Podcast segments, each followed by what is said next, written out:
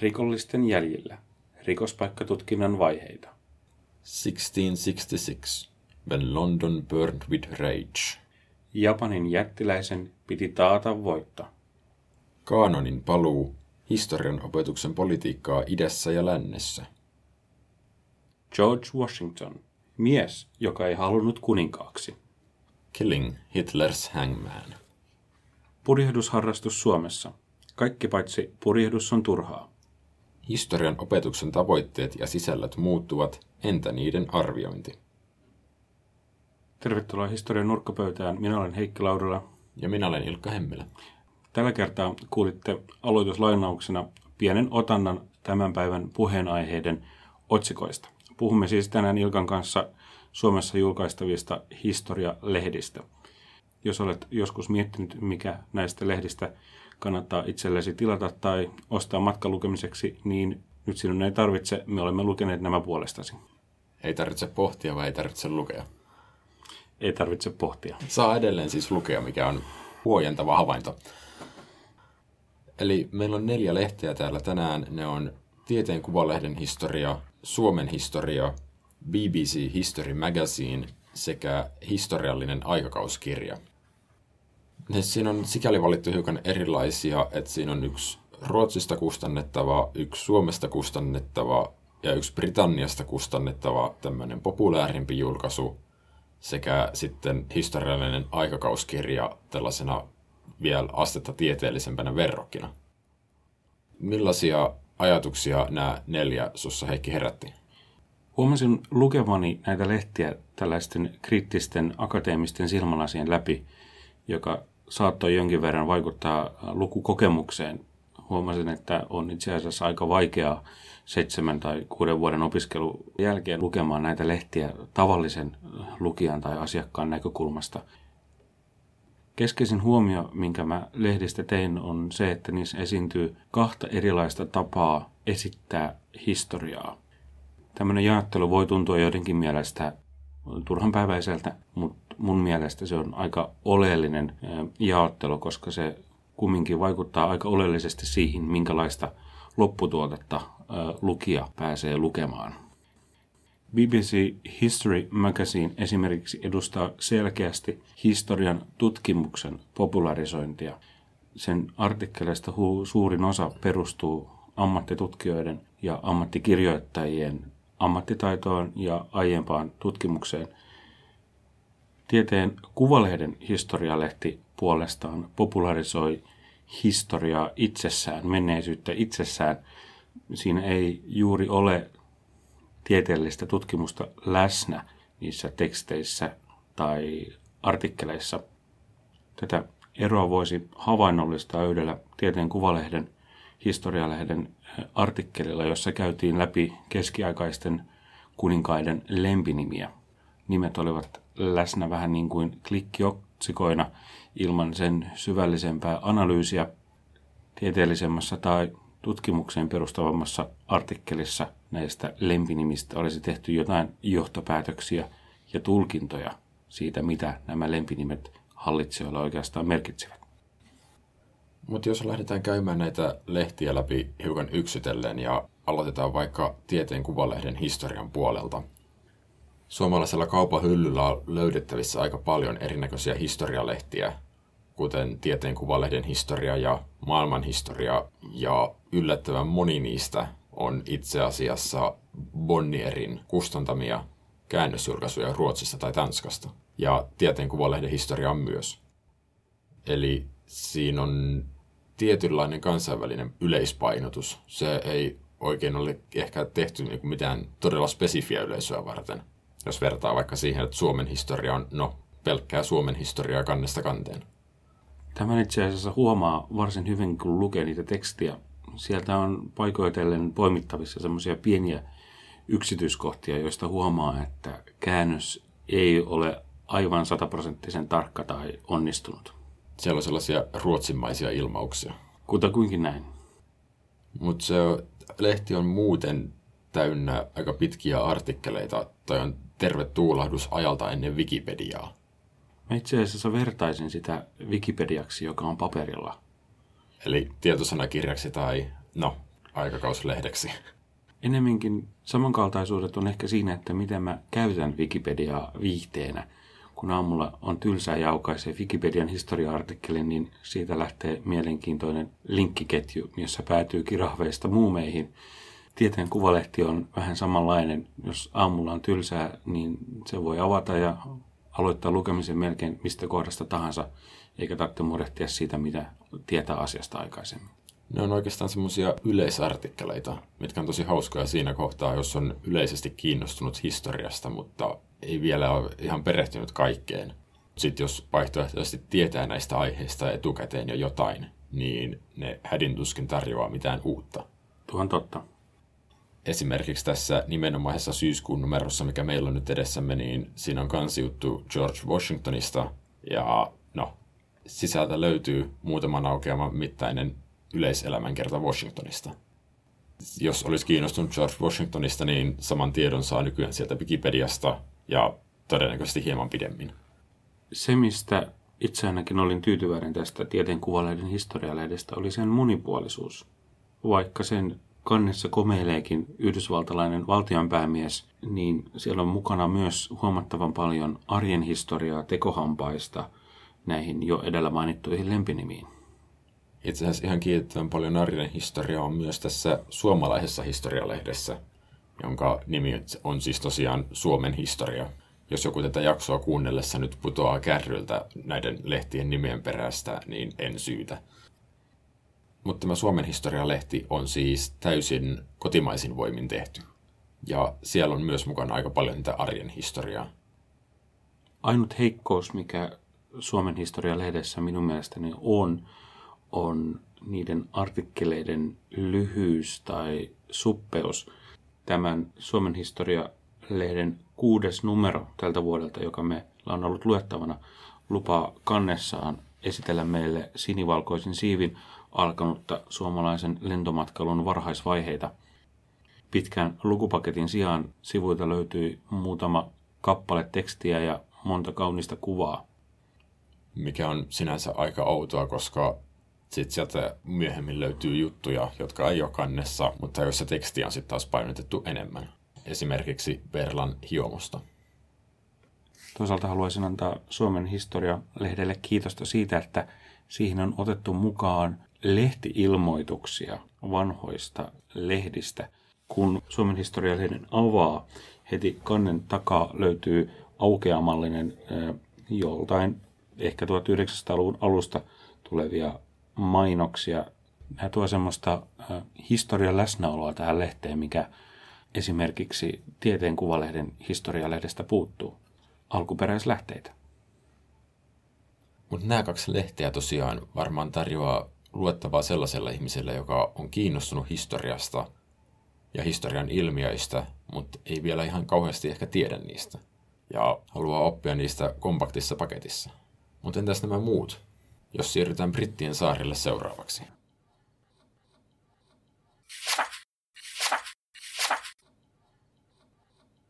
BBC History Magazineista näkee pitkälle ja kauas, että sen tekemisessä on ollut käytettävissä rahaa joku yleisradioyhtiö. Joku BBC. Käsittääkseni itse asiassa tämä lehtisektori koko BBCn toiminnasta on loppujen lopuksi aika mittava. Se on ilmeisesti lisenssoitu tällaiselle yhtiölle kuin Immediate Media Company, mutta yleisradioyhtiön läsnäolo on aika huomattava. Samoin kuin esimerkiksi luontodokumenteissa on myös historialehdissä BBCn logo jonkinlainen laadun tae. Kuten tuossa alussa sanoit, niin täällä on olleet kirjoittajina itse historian tutkijat, jotka on tutkineet näitä aiheita, perehtynyt niihin syvällisesti ja nyt he kirjoittaa niistä yleistajuisen aikakauslehtiartikkelin. Toisin sanoen tutkijat yrittävät olla yhteiskunnallisesti vaikuttavia ja ottavat kantaa ajankohtaisiin asioihin. Se, missä tämä tutkijoiden mukanaolo näkyy kaikkein parhaiten, on siinä, miten History Magazineissa kommentoidaan ajankohtaisia asioita – Toki artikkeleitakin on valittu tiettyjen vuosipäivien mukaan, mutta lehdestä löytyy myös yksi aukeama, jossa kaksi brittiprofessoria kommentoi nykyturkin tilannetta ja luo sille historiallista kontekstia. Ja siellä on ajankohtaisuus myös tosiaan muulla tavalla läsnä. Eli ne muutkin artikkelit perustuu aika pitkälti johonkin ajankohtaiseen teokseen, minkä nämä kirjoittajat on muualle julkaisseet. Uusipaan tutkimukseen toisin sanoen. Hyvä esimerkki tästä on tämä tämänkin lehden kansijuttu.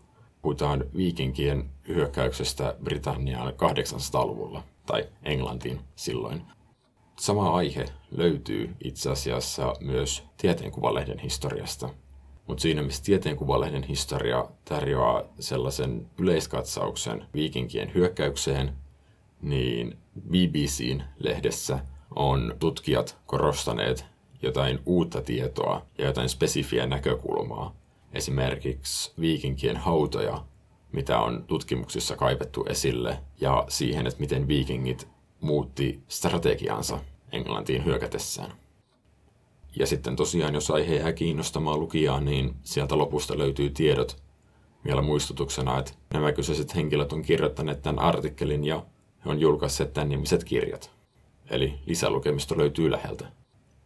BBC History Magazinein innoittamana haluaisin itse asiassa haastaa suomalaisia historian tutkijoita kirjoittamaan enemmän omasta tutkimuksestaan populaareja artikkeleita. Koska kun lukee Suomen historia-lehteä, niin siellä on selkeästi tämmöinen ammattitutkijoiden kirjoittamien tekstien kokoinen aukko. Tiedelehtehän ei tässä yhteydessä mainittu, koska no, se ei ole varsinaisesti historialehti, mutta siellähän on silloin tällöin ihan ammattitutkijoidenkin kirjoittamia tekstejä. Ei sitä haittaakaan ole, jos ammattihistorioitsijoiden am- populaarit tekstit leviävät laajemmallekin kuin tiedelehti. Ja paitsi, että BBCn lehdessä on sit lopuksi viittauksia pidempiin tutkimuksiin, niin siellä saattaa olla lisättynä tietoja BBCn tulevasta ohjelmistosta, joko radiossa tai TVssä, mikä liittyy aiheeseen.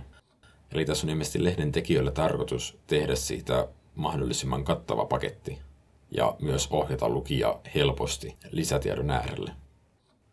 History Magazineen kuuluu myös History Extra-niminen podcast, jota voin lämpimästi suositella.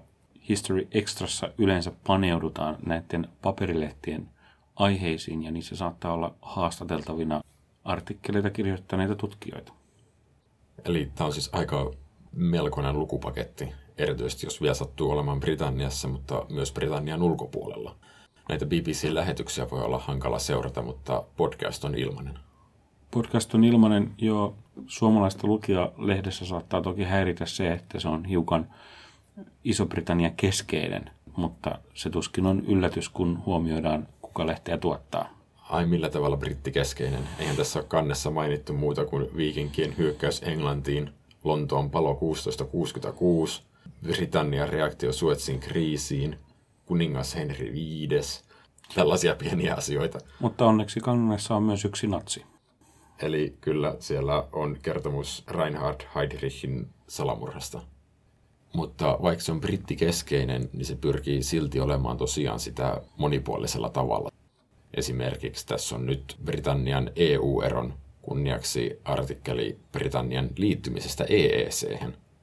Mutta tämä ei ole varsinainen artikkeli, mikä kuvailee vaan sen tapahtumat, vaan se on ihan essee, joka on hiukan eläväisempi ja samalla pohtii niiden kytköstä nykypäivään. Parasta lehdessä on mielestäni se, että se kontekstualisoi tämän päivän tapahtumia. Ja se on semmoinen piirre, jonka toivoisin näkeväni joskus myös suomen kielellä julkaistuissa populaareissa historialehdissä.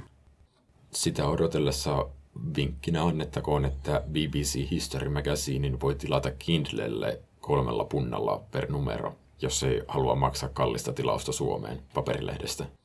BBC ei ole maksanut meille tästä lausunnosta. No ei, mutta itse olen kyllä maksanut BBClle siitä Kindle-tilauksesta. Tosin pitkäaikaisena lukijana on helppo sanoa, että siellä on tosiaan niitä hiukan kiertäviä aiheita. Esimerkiksi tämä monarkkipalsta taitaa olla vakio. Tässä lehdessä puhutaan Henrik viidennestä, mutta päällimmäinen mielikuva, mikä mulla tästä lehdestä itse asiassa on, on se, että joka lehdessä on onnistuttu kaivamaan joku Englannin tai Skotlannin monarkki parin aukeaman jutuksi. Mutta onneksi isossa Britanniassa näitä kruunupäitä on sen verran, että niitä riittää vielä ainakin 80 vuodeksi läpikäytäväksi. Kun lehti perustuu ajankohtaistutkimukseen, niin aina hyvä tekosyy palata vanhan kruunupään äärelle. kun tulee uutta tutkimusta. Mutta ehkä me jätetään vaihteeksi brittisaaret rauhaan ja palataan takaisin kotosuomeen.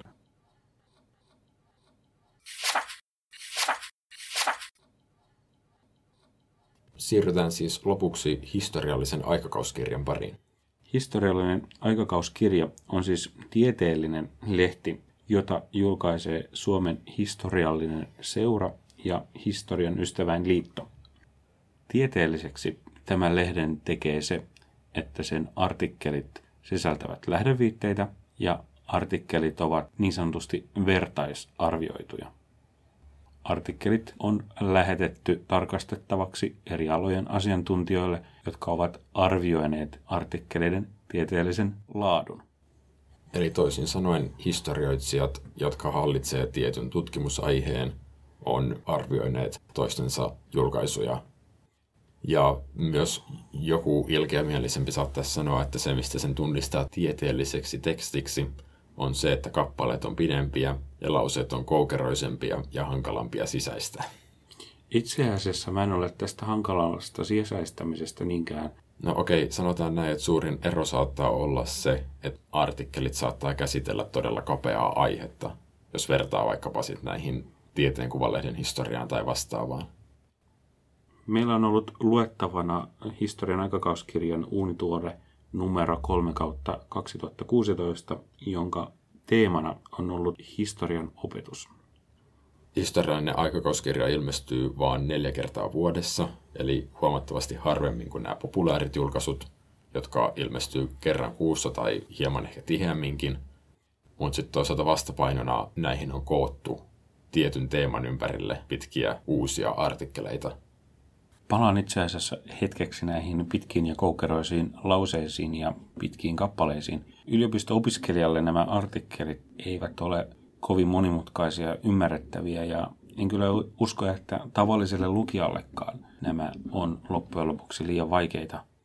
Niissä saattaa olla erikoiskäsitteitä ja niin sanottua ammattikieltä, mutta ei niin paljon, etteikö esimerkiksi Suomen historialehden lukija voisi ymmärtää sitä, mistä historiallisessa aikakauskirjassa tässä numerossa puhutaan. Mutta tosiaan nämä aikakauskirjan numerot rakentuu aina jonkun teeman ympärille. Tänä vuonna he on käsitellyt aikaisemmin propagandaa sekä esineitä. Tässä numerossa sattuu tosiaan teemana olemaan historian opetus. Kun sä oot Heikki tuleva historian opettaja, niin mitä ajatuksia tämä yli satasivuinen lukupaketti sinussa herätti? Lehdestä löytyy artikkeleita, joihin aivan varmasti palaan urani aikana tulevaisuudessa vielä useamman kerran. Haluaisin yleisölle suositella tästä kokonaisuudesta ainakin kahta artikkelia. Toinen on Sirkka Ahosen kanonin paluu historianopetuksen politiikka idässä ja lännessä Ahonen on kirjoittanut katsauksen, jossa hän tarkastelee sitä, miten poliittinen ohjaus ja ideologiat vaikuttavat historian opetukseen. Siellä juostaan iloisesti Venäjällä ja Unkarissa, mitkä on näitä nykypäivän ehkä murhelapsia uutisista tuttuja. Mutta siellä myös käsitellään, että miten tämä erilaiset suuntaukset on vaihdelleet aikojen saatossa Suomessa tai Länsi-Euroopassa, esimerkiksi Britanniassa – kyllä historian opettajan on mun mielestä kauhean hyvä tietää sen historian opetuksen yhteiskunnalliset ulottuvuudet ja tiedostaa se, että tahtoi hän tai ei, niin hän on tavalla tai toisella yhteiskunnallinen vaikuttaja. Joku voisi sanoa, että hän on yksi suurimmista yhteiskunnallisista vaikuttajista. Meille sanottiin normaalikoulussa viime keväänä, että historian opettajan ajallinen vaikuttavuus on noin 100 vuotta, kun huomioidaan se, että minä opetan jotain 15-vuotiasta ja hän opet, välittää niitä ajatuksiaan kolmekymppisenä eteenpäin omille lapsilleen. Toinen artikkeli, mikä voisi olla hyödyksi lasten vanhemmille, on Najat Ovakrim Soivion ää, teksti Historian opetuksen tavoitteet ja sisällöt muuttuvat. Entä niiden arviointi?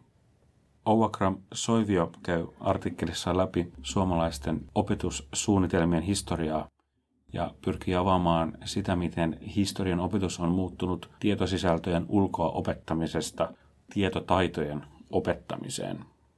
Olen itse muissa keskusteluissa aika usein törmännyt siihen, että 1980-luvulla koulunsa käyneet ihmiset arvioivat nykyistä historian opetusta sen perusteella, millaista opetusta he itse saivat 30 vuotta sitten. Ovakrim Soivion artikkeli avaisisi heille varsin hyvin sen, että miten historian opetus on muuttunut ja millaisia asioita historiassa yritetään tänä päivänä opettaa. Siellä ei päntä pelkästään vuosilukuja ja nimiä, vaan koetaan opettaa myös tietokäsittelytaitoja. Juurikin näin. Mutta se, että noin, onko historiallinen aikakauskirja sitten lukijaa varten, niin miten sä arvioisit näitä teemojen käyttöä? Tähän on vähän tällaista hit and miss kamaa. Jos ihmistä ei yksinkertaisesti kiinnosta tämä nimenomainen teema, niin se numero on hänelle hiukan ehkä outo. Mutta toisaalta mun nähdäkseni siinä on se hyvä puoli, että jos historian asiantuntijat on hajallaan jossain määrin ympäri Suomea, niin tällä tavalla saadaan sitä hajallaan olevaa tietoa koottua yksien kansien väliin. Ja se aika paljon auttaa huomaamaan sitä, että kuinka paljon tutkijat tekee yhteistyötä, keskustelee toistensa kanssa.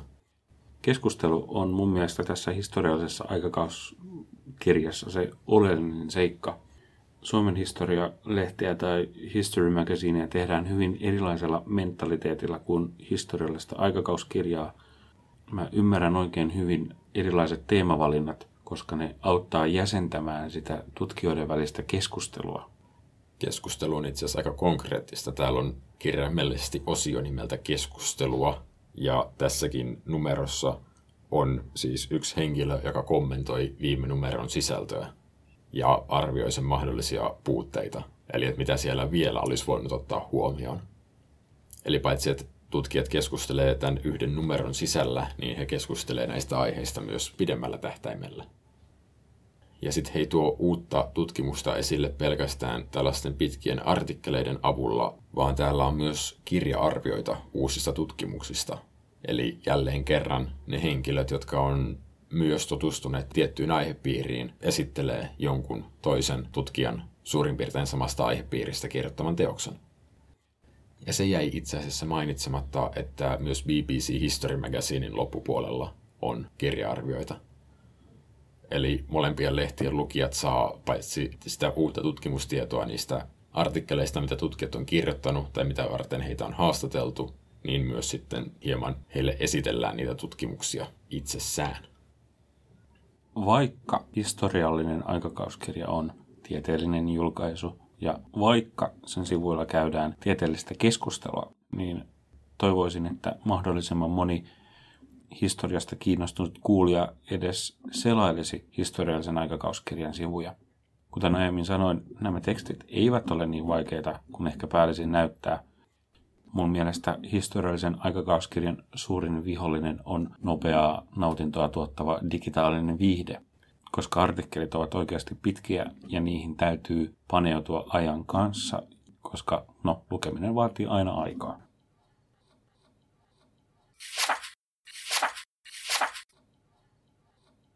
Mutta jos otetaan näistä neljästä lehdestä, eli tieteenkuvalehden historiasta, Suomen historiasta, BBC History Magazineista ja historiallisesta aikakauskirjasta jotain summausta, niin ei nyt kysytä, että mikä niistä on sun suosikki, mutta kysytään, että mikä niistä olisi sun unelmien painos. Mun unelmien painos olisi sellainen näiden kolmen tai neljän lehden yhdistelmä, jossa on elementtejä vähän kaikista. Ottaisin Suomen historialehdestä arjen historiaa käsitteleviä teemoja ja laajentaisin niitä. BBC History Magazineista ottaisin ammattihistorioitsijoiden tutkijoiden kirjoittamia artikkeleita ja Tieteen kuvalehden historialehdestä ottaisin kansainvälisen katsontokannan ja näkökulman, koska historia on tavalla tai toisella kansainvälistä. Itse asiassa tässä yhteydessä voisi muistella yhtä historialehteä, joka ei enää ilmesty, Suomessa on aika monta vuotta ilmestynyt jonkin niminen historialehti, mutta se aina välillä vaihtaa nimeä, kustantajaa, muotoa. Muistaakseni tämän suomalaisen historialehden viimeinen iteraatio, jonka nimi oli ihan yksinkertaisesti historia, niin siellä oli mukana jonkin sortin asiantuntijaraati, jos ei kirjoittamassa niitä artikkeleita, niin ainakin heidät oli komeasti lyöty sisällysluettelosivulle muistuttamaan. Tähän lehden asiantuntijakuntaan kuuluu muun muassa Henrik Meinander ja ketä muita professoreita siihen kuuluu, Jaakko Hämeenanttila, tällaisia melko tunnettuja tutkijoita. Eli tosiaan se, mitä mä itse kaipaisin myös, olisi historian tutkijoiden omaa läsnäoloa ja mukaan ottamista näihin populääreihinkin julkaisuihin, jos ei muuta, niin kolumnipaikalle. Tässä lopussa haluaisin antaa yhden vinkin kauppojen lehtivalikoimaa tarkastelevalle lukijalle. Historialehtiä ostettaessa lukija tekee ehkä tiedostamattaan aina valinnan siitä, että minkälaista tietoa ja minkälaista hyötyä hän näistä lehdistä saa. Jos lukee tieteen kuvalehden historiaa, sieltä saa paljon mielenkiintoista knoppitietoa, joka on helposti omaksuttavissa ja jolla voi päteä vaikka baarijakkaralla käydyillä keskusteluilla kavereiden kanssa. BBC History Magazine on puolestaan älyllisesti haastavampaa, ei sisältöjensä tai tekstien aiheiden takia, vaan sen takia, että se herättää ajattelemaan, pohtimaan ja tuo oikeasti uutta tietoa lukijansa aivoihin. Ja ihan niin kuin historiallinen aikakauskirja, niin siinä myös pitää hetkeksi ihan oikeasti paneutua siihen aiheeseen, koska se menee siihen aiheeseen hieman syvemmälle. Juurikin näin. Ehkä me ollaan ruovittu tätä aihetta tarpeeksi ja laitetaan nämä lehdet nyt syrjään. Kahden viikon päästä meillä on jälleen kerran vieraita. Puheenaiheena on reformaatio ja sen lähestyvä juhlavuosi.